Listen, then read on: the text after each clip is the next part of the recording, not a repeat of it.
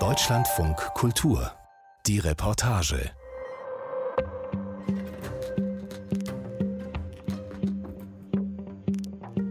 Haben Sie sich schon einmal überlegt, was ein Elefant gerne frisst? In Tierfilmen sieht man die Dickhäuter ja häufig, wie sie in ewigen Weiten trockenes Savannengras kauen, aber das ist nicht ihr Lieblingsessen. Hirse oder Mais zum Beispiel schmecken ihnen besser. Diese Erfahrung machen Bauern in Uganda, die in der Nähe des Queen Elizabeth Nationalparks leben. Dort hat sich aufgrund von Artenschutzmaßnahmen die Zahl der afrikanischen Elefanten in wenigen Jahren verdoppelt. Und nun zertrampeln die riesigen Tiere den Bauern die Felder und fressen dem Menschen die Ernte weg. Simone Schlindwein schildert in ihrer Reportage einen Konflikt, in dem es im wahrsten Sinne des Wortes um Leben und Tod geht. Sobald die Sonne über der afrikanischen Savanne untergeht, macht sich Januaro Twinomohangi auf den Weg. In Gummistiefeln stapft er den Hang hinunter. Der Schein der Taschenlampe leuchtet ihm den Weg durch die Maisfelder. Der alte Mann ist der Vorsteher des ugandischen Dorfes Katara. Er organisiert die nächtlichen Patrouillen. Hier in Westuganda, am Rande des Queen Elizabeth Nationalparks, schlafen die Bauern selten. Sie müssen ihre Ernte vor den Elefanten schützen. Sie kommen, man kann sie schon hören. Da knacken Zweige. In einigen Minuten sind sie sicher da. But even if you spend five minutes, they're about to come. Yes, Twine Muhanji telefoniert mit den Dorfbewohnern. Sie sollen sich beeilen, sagt er. Sein Sohn, Andrew Nassasira, der ihn begleitet, nickt. Beide sind in Alarmstimmung. Während der kleine, runzlige Mann im Schein der Lampe den Boden nach Spuren absucht, übersetzt dessen Sohn. Onions, groundnuts, wir sind jetzt auf den Äckern. Sie reichen bis dort, an die Grenze des Parks. Hier wachsen Zwiebeln, Nüsse, aber auch Hirse. Die mögen die Elefanten besonders gern. Wir hatten Glück, bislang wurde nichts zerstört. Wenn die Elefanten kommen und wir verscheuchen sie, dann werden sie aggressiv und zertrampeln einfach alles. Hier zum Beispiel sehen wir die abgebrochenen Zweige eines Kaffeestrauchs. Sie können uns auch angreifen. Oft werden Leute verletzt oder sie brechen sich ein Bein, wenn sie davonlaufen. Im Queen Elizabeth Nationalpark hat sich die Elefantenpopulation in nur zwei Jahren verdoppelt. Von 2000 auf 4000 Tiere. Das Engagement internationaler Nichtregierungsorganisationen im Kampf gegen den Elfenbeinhandel zeigt Erfolge. Doch für Dorfvorsteher Dwino Mohanji ist dies eine Katastrophe. Denn die Elefanten ernähren sich aus bislang unbekannten Gründen immer seltener vom Savannengras, dafür immer mehr von den Erträgen der Bauern. Der Vollmond geht auf und taucht die Savanne in silbriges Licht. Immer mehr Dorfbewohner kommen den Hügel hinabgestiefelt. Sie tragen Speere, Macheten, Trompeten und Trommeln. Eine Frau schleppt Fackeln und Streichhölzer an. Die Waffen seien zur Selbstverteidigung, erklärt der Dorfvorsteher. Die Instrumente und Fackeln, um die Tiere zu vertreiben.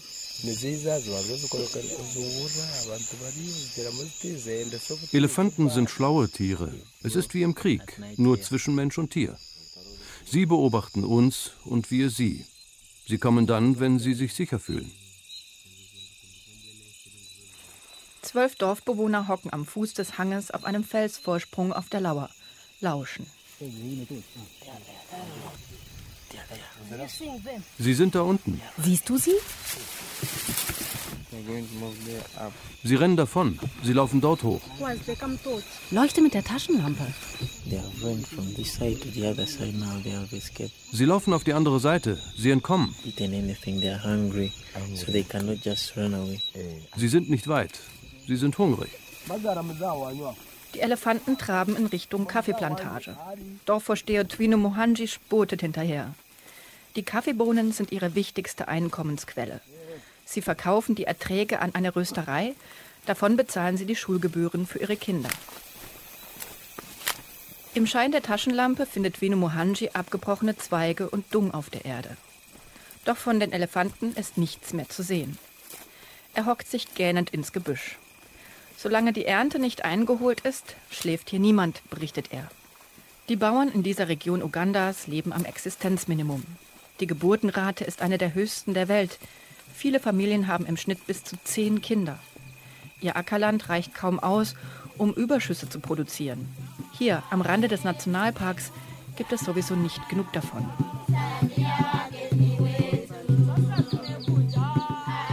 In dieser Nacht haben die Menschen von Katara Glück. Die Herde kommt nicht zurück. Doch am nächsten Morgen finden die Bewohner des Nachbardorfes Behingo ihre Äcker zertrampelt. Richard Akureba steht auf seinem Kürbisfeld und guckt betrübt. Letzte Nacht habe ich draußen vor meiner Hütte verbracht. Die Elefanten kamen gegen 5.30 Uhr, wie fast jede Nacht. Das sind gefährliche Tiere. In nur zwei Minuten haben sie alle meine Kürbisse gefressen oder zertrampelt. Ich habe Steine geworfen und sie geschlagen. Es waren zwei. Sie sind dann davongerannt. Das Problem ist, nachts sollten wir eigentlich schlafen, denn wir arbeiten tagsüber sehr hart. So during the night we should, we should sleep, but we cannot sleep. Um ihre Ernte zu schützen, haben die Bewohner von Bihingo mit Unterstützung einer lokalen NGO einen Bienenzaun errichtet. Er steht zwischen Feldern und Nationalpark. Elefanten haben Angst vor Bienen. Deswegen wurden entlang der Parkgrenze über 100 Bienenstöcke aufgestellt, die durch einen feinen Draht miteinander verbunden sind. Berührt ein Elefant den Draht, werden die Holzkisten geschüttelt und die Bienen aufgescheucht. In der vergangenen Nacht hat dies aber nicht funktioniert. Akureba schnappt sich seinen Räucherapparat, der immer griffbereit bei ihm im Hof liegt, und marschiert den Hang hinunter in Richtung Bienenzaun. Einige Bienen wurden aufgescheucht.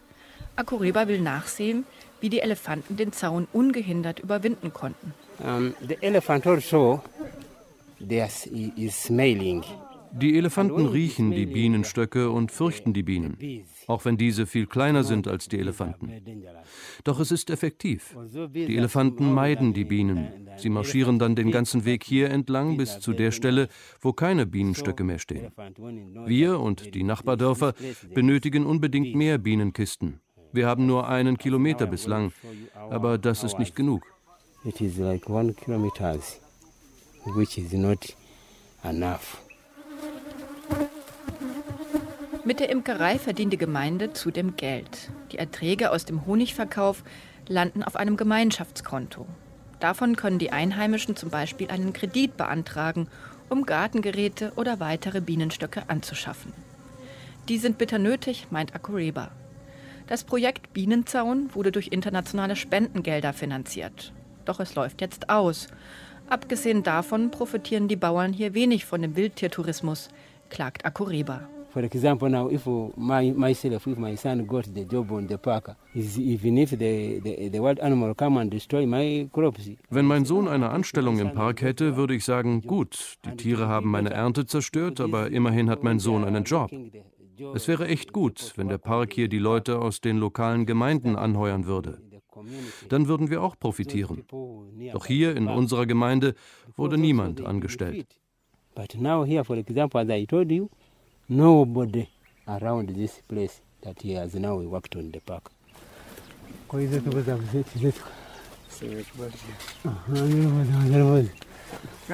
Der drahtige Mann marschiert den Bienenzaun entlang. Rechts oberhalb am Hang sieht man Lehmhütten und Maisfelder. Links, unten im Tal, erstreckt sich die Savanne mit Büschen und Akazien. Am Ende des Zauns befindet sich eine Baustelle. Ziegelsteine, Holzlatten, Wellbleche. Ein Investor baut hier eine Lodge. Rund um den Park wurden fünf Sterne Safari-Lodges errichtet. Touristen aus Europa und den USA bezahlen bis zu 360 Dollar pro Nacht. 40 Dollar kostet eine Tageskarte. Der Wildtiertourismus ist die größte Einnahmequelle für Ugandas Staatshaushalt. Mehr als der Export von Kaffee, Tee, Baumwolle und Gold zusammen. Laut Gesetz müssen in den noblen Lodges ein Drittel der Angestellten aus den umliegenden Dörfern stammen. Auch die Parkverwaltung ist verpflichtet, einen Teil der Ranger vor Ort anzuheuern. Doch dies geschehe nur selten. so Akoreba.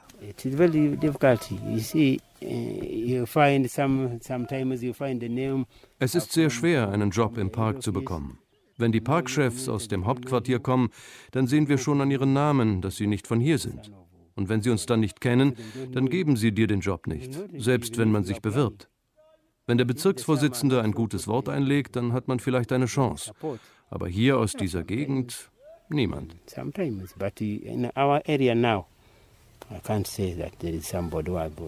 Inmitten der Baustelle ein Zementblock mit Gravierungen, ungefähr einen Meter hoch und tief im Boden verankert. Der Grenzstein, den die Parkverwaltung vor 15 Jahren gesetzt hat. Akureba erinnert sich noch genau. Das hier ist der Grenzstein. Er markiert für unsere Gemeinde den Beginn des Nationalparks, auch auf der Karte. Bevor die Geologen der Regierung kamen, lag die unbefestigte Grenze dort unten. Doch die Geologen haben den Grenzstein dann einfach hierher versetzt und auf der Karte die Grenze hier verzeichnet. Diese Grenze ist jetzt also für immer verewigt. Dabei war das einmal das Land unserer Großeltern. Aber jetzt, nach den Gesetzen, riskieren wir verhaftet und als Wilderer angeklagt zu werden, wenn wir diese Grenze überqueren. Wir dürfen den Park nur mit Erlaubnis der Parkverwaltung betreten.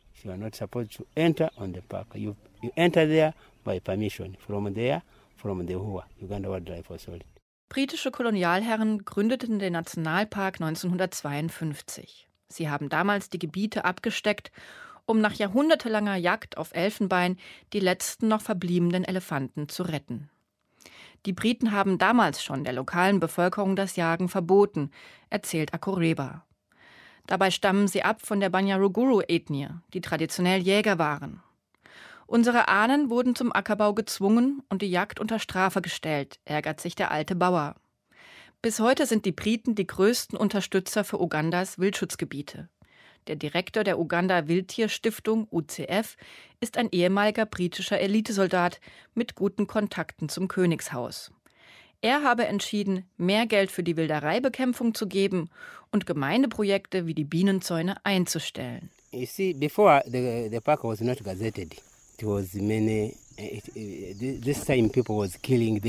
Bevor der Park eingegrenzt wurde, sind viele Menschen in den Park gegangen, um Elefanten zu jagen und zu töten. Sie haben das Elfenbein verkauft, um Geld zu machen. Aber wir haben jetzt Gesetze, die das verbieten, und diese sind harsch. Seitdem werden die Elefanten immer mehr und mehr. Heute gehen nur noch wenige jagen. Von 100 Menschen wagen es vielleicht zwei. Die Wildtiere aus dem Park, auch die Elefanten, sind gefährlich für uns. Erst vor vier Tagen war ich auf Patrouille und da kam sogar ein Löwe bis zu uns ins Dorf. People they have seen here the, the, the, the lion, two lions. Two lions was around here. Wer von Bauer Akurebas kleinem Dorf die einzig geteerte Überlandstraße weiterfährt, dem eröffnet sich eine atemberaubende Landschaft. Der sogenannte Alberteingraben. Eine Verwerfung in Ostafrika, wo der Kontinent aufbricht. In Serpentinen quält sich der Autofahrer den steilen Hang hinunter. Unten im Graben ist es heiß, die Luft flimmert. Rechts neben der Straße ein Schild. Hier beginnt der Queen Elizabeth Nationalpark. Linker Hand eine Elefantenherde mit zwei Jungtieren. Einige Kilometer die Straße in den Park hinein, das Hauptquartier der Parkverwaltung. Büroräume, Unterkünfte für die Angestellten, ein Fuhrpark mit Patrouillenfahrzeugen für die Ranger. Sie tragen knallgrüne Uniformen und Kalaschnikows. Eduard Asalo, ugandischer Direktor des Queen Elizabeth Nationalparks, trägt eine schicke grüne Uniform mit goldenen Schulterhalftern.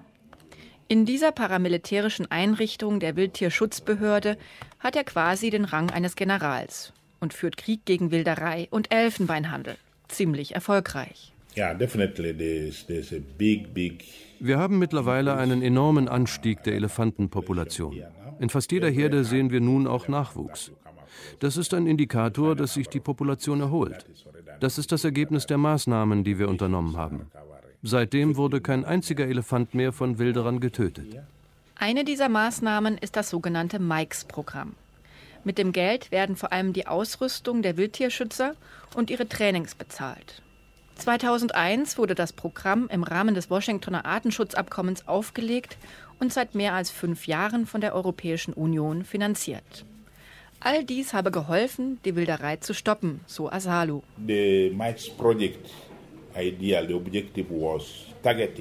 Das Mikes-Projekt zielt darauf ab, diejenigen Wilderer, die Elefanten töten, zu stoppen. Wir wurden in Strafverfolgung ausgebildet und haben unsere Ausrüstung bekommen. Darunter waren vor allem Fahrzeuge und Motorräder. Wir sehen Erfolge. Deswegen sind wir unseren Partnern so dankbar. Die Briten und Amerikaner haben ihre Soldaten hierher geschickt, um unsere Ranger zu trainieren. Wir haben Walkie-Talkies bekommen, Kameras, Computer. Ich denke, wir sind kampfbereit. Wir haben genug Ausrüstung. Wer jetzt auch immer Chaos in den Park bringen möchte, wir werden damit fertig. Die militärischen Maßnahmen im Wildtierschutz, die in vielen afrikanischen Ländern unternommen werden, scheinen zu wirken. Heute ist Uganda nur noch Transitland für Elfenbein aus dem Kongo, dem Südsudan oder der Zentralafrikanischen Republik. Vor zwei Monaten wurden an Ugandas Grenze 800 Stoßzähne beschlagnahmt, über 20 Vietnamesen festgenommen. Die Hauptabnehmer von Elfenbein sind die asiatischen Länder, vor allem China. Doch vor zwei Jahren hat auch die Volksrepublik das Artenschutzabkommen unterzeichnet. Auch dies habe zum Schutz der Elefanten in Uganda beigetragen, so Asalu. In 2016 we had a very serious issue here. 2016 hatten wir ein großes Problem mit der Wilderei für Elfenbein. Nicht nur mit Speeren, sondern mit Gewehren. Durch das Mikes-Projekt konnten wir dann unsere Ranger losschicken, die den Elefantenherden gefolgt sind. Wer auch immer die Elefanten jagen wollte, traf auf unsere Ranger. Jetzt haben wir Frieden. Wir sitzen hier monatelang, ohne einen einzigen Schuss zu hören. Früher hörten wir sie täglich. Das war eine wirklich schlechte Situation.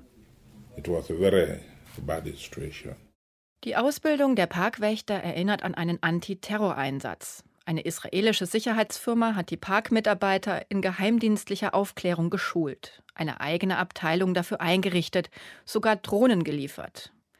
Die registrieren nun jeden Menschen, der illegal den Park betritt auch denjenigen, der nur nach Feuerholz sucht. Asalo liest aus seiner Statistik. Seit Beginn der Ausbildung haben seine Ranger 458 illegale Eindringlinge festgenommen und angeklagt, darunter vor allem Fischer und Kuhhirten.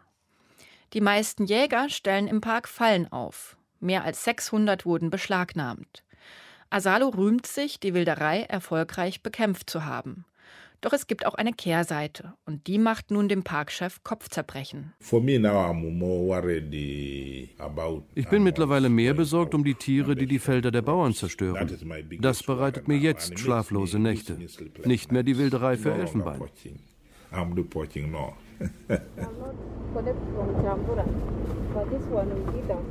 Die militärische Aufrüstung der Parkwächter hat immer öfter tödliche Folgen. Mit dem Fall Nummer CRB 575 2018 hat Ugandas Mordkommission im Juni vergangenen Jahres vier Vermisste registriert. Sie stammten aus dem Dorf Chema am Rande des Parks. Einige hundert Lehmhütten mit Wellblechdach klammern sich an einen alten Vulkankrater. Die Erde ist steinig und nur wenig fruchtbar. Die vier vermissten Männer aus Chema stammen von der Ethnie der Banyaruguru. Es sind arme Menschen, die kaum Ackerbau betreiben, sondern sich von Viehwirtschaft ernähren, seit Jahrtausenden schon. Die Jagd ist Teil ihrer Kultur. Memelkiat Kiyomukama ist ein alter Mann mit Runzeln im Gesicht. Er sitzt mit seinem jüngsten Sohn und seinem Bruder vor seiner Hütte. Im Hintergrund spielen seine Enkelkinder im Schmutz. Es sind Waisenkinder. Er zeigt Fotos. Das ist mein ältester Sohn, der im Park erschossen wurde. Und das ist der zweitälteste. Er ist auch vergangenes Jahr im Park umgekommen. Er wurde beim Feuerholzsammeln von einem umstürzenden Baum erschlagen. Ich habe nun elf Enkelkinder zu versorgen. Der Großvater hat kaum Geld, sie zu ernähren oder zu kleiden, geschweige denn, sie zur Schule zu schicken. Er sieht verzweifelt aus. Sein Bruder neben ihm ebenso. Auch er hat seinen ältesten Sohn bei dem Vorfall im Park verloren. Zwischen ihnen im Gras hockt Kyomonkamas jüngster Sohn, der 22-jährige John Bosco Piamurama. Er hat diesen Tag als einziger überlebt. Sein Blick ist leer, zitternd berichtet er vom 26. Juni, einem Dienstag.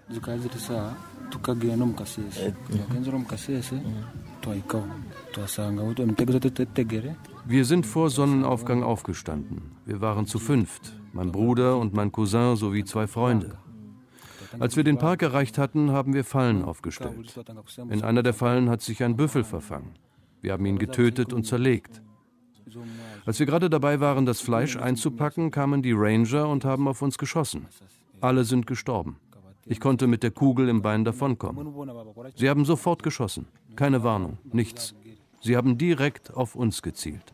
Yamurama zieht sein Hosenbein hoch. Die Schusswunde im Knie ist verheilt. Doch er hinkt noch immer. Und auch die schmerzhaften Erinnerungen quälen den jungen Mann bis heute. Er kann nicht arbeiten, verdient kein Geld und benötigt dringend psychologische Behandlung, sagt Vater Kyomokama. Doch was den Vater und die ganze Dorfgemeinde besonders verärgert, ist die Art, wie die Parkverwaltung versucht hat, den Vorfall zu vertuschen, berichtet er. Nachdem mein Sohn verletzt nach Hause kam, sind wir zur Polizei. Nach viel hin und her hat die Polizei letztlich die Erlaubnis bekommen, in Begleitung von Rangern in den Park zu gehen und nach den Leichen zu sehen. Doch da war nichts mehr, als hätten sie die Leichen weggebracht.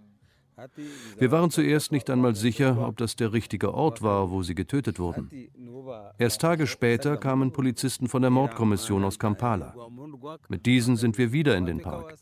Sie haben Blut gefunden und Proben genommen. Danach haben sie auch Blutproben von den Kindern genommen, um die DNA zu vergleichen. Aber dann haben wir nie wieder etwas davon gehört. Bis heute gibt es keine Anklage. Die vier mutmaßlich getöteten Männer hinterließen insgesamt 27 Kinder. Die Großväter sind verzweifelt, wissen nicht, wie sie die Schulgebühren je bezahlen können. Hinzu kommt die Tatsache, dass sie ihre Söhne nicht beerdigen können, so der Bruder Alfred Baguma.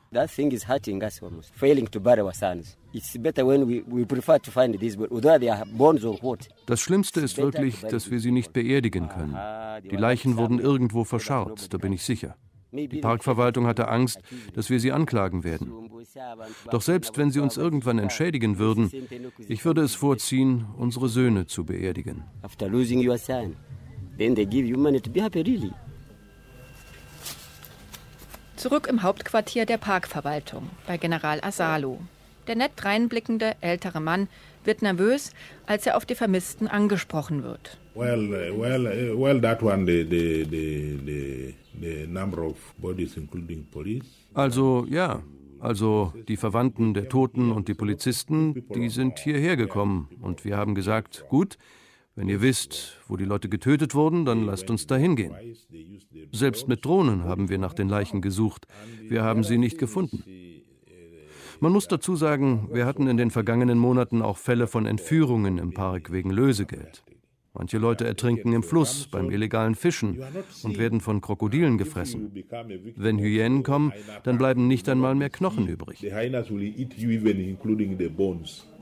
Asalo weist alle Anschuldigungen von sich. You don't catch a person who comes into the park armed with your hand. You don't arrest those one, that one. But if he surrenders, then you can arrest him. Diejenigen, die bewaffnet in den Park kommen, die kann man nicht einfach verhaften, nur wenn sie sich freiwillig ergeben. Dennoch würde ich sagen, dass diese Anschuldigungen nicht wahr sind, denn das Gesetz erlaubt uns nicht zu töten. Diese Zwischenfälle sind meistens Unfälle und einige unserer Ranger wurden dafür verhaftet und sitzen im Gefängnis. Doch generell gilt, solange jemand illegal in den Park kommt und sich nicht in unseren Büchern am Eingang registriert, für diese Menschen bin ich nicht verantwortlich.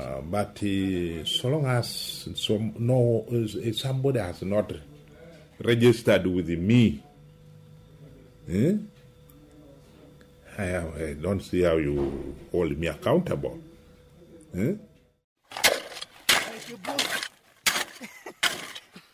Um den Konflikt zwischen Mensch und Tier zu lösen, lässt die Parkverwaltung nun entlang der Parkgrenze einen eigenen elektrischen Zaun errichten.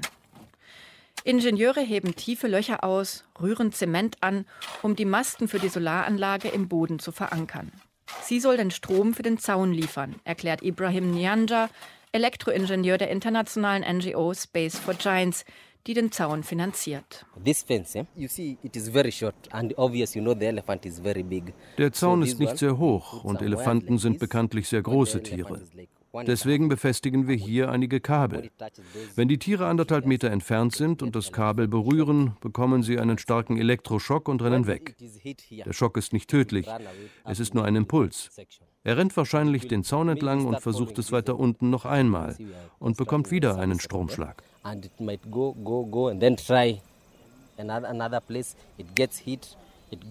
15.000 Dollar kosten die ersten 20 Kilometer Elektrozaun. Im Vergleich zu den Bienenstöcken ein teures Unterfangen. Und es bringt den Dorfbewohnern auch kein zusätzliches Einkommen wie die Honigproduktion. Dennoch versprechen sich die Dorfvorsteher viel davon. Mehr Schlaf und eine sichere Ernte.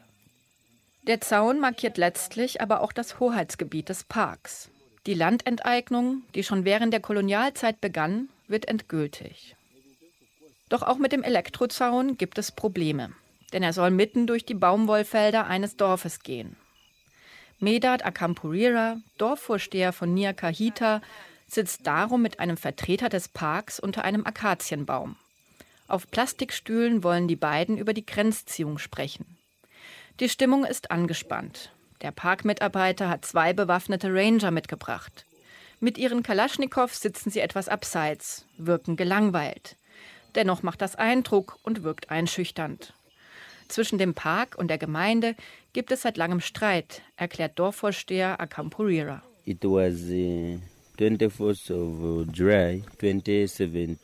es war im Juli 2017, als die Bauern sich gegen ein Nilpferd verteidigt haben, das aus dem Park auf unsere Äcker vorgedrungen war. Dann kamen die Ranger und haben einen Mann angeschossen. Ich habe dessen Namen vergessen. Wir haben ihn ins Krankenhaus gebracht und dort starb er nach vier Tagen. We took him to the hospital for like three days. Eventually, he died on the fourth day. Akampuria zeigt Fotos auf seinem Handy. Man sieht einen Mann mit Schusswunde, der zwischen den Kaffeesträuchern auf dem Boden liegt. Parkvertreter Jackson Mate streitet alles ab. Seine Ranger hätten nicht gezielt geschossen. The, the incident of saying that people have been killed by our staff, that one is not, is not true. Es stimmt nicht, dass wir Menschen erschießen. Hier im Park gibt es sehr gefährliche Tiere, Löwen, Elefanten, Nilpferde und Büffel. Diese sind für Menschen sehr gefährlich. Wir von der Wildtierschutzbehörde, wir bringen keine Menschen um. Es gibt hier aber rund um den Park Gemeinden und Wilderer. Und man sieht auf dem Foto, der Verletzte liegt in einer Kaffeeplantage. Wir Ranger patrouillieren nicht auf den Äckern der Bauern. Wenn Wildtiere die Felder der Bauern verwüsten, dann kommen wir und schießen nur in die Luft, damit die Elefanten abhauen. Mate argumentiert, er habe mehrfach die Leute in den umliegenden Gemeinden gewarnt, in den Park zu gehen. Auch Dorfvorsteher Akampurira warnt stets vor dem unerlaubten Eintritt, doch das nutze nichts. Uh. Viele gehen in den Park, weil die Armut sie dazu nötigt. Sie jagen, um das Fleisch zu verkaufen. Sie suchen Feuerholz oder Heilkräuter. Letztes Jahr wurden hier acht Menschen erschossen deswegen. Erst als der Präsident im September kam und das Töten verurteilt hat, hat sich das geändert. Seitdem verhaften die Ranger die Leute und stellen sie vor Gericht. Dennoch, die Ranger sind nun gut ausgebildet und jeder hat eine Waffe. Die Tötungen haben zugenommen, seitdem die Briten die Ranger trainiert haben. Wir fragen uns oft, haben die Briten ihnen beigebracht, uns zu töten? I'm asking, is this trained from British that they should shoot people?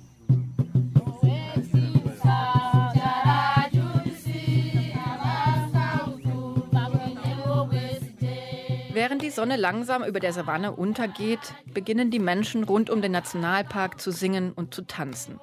Als Motivation für eine weitere schlaflose Nacht, um trotz aller Gefahren und Risiken ihre Ernte vor den Elefanten zu schützen.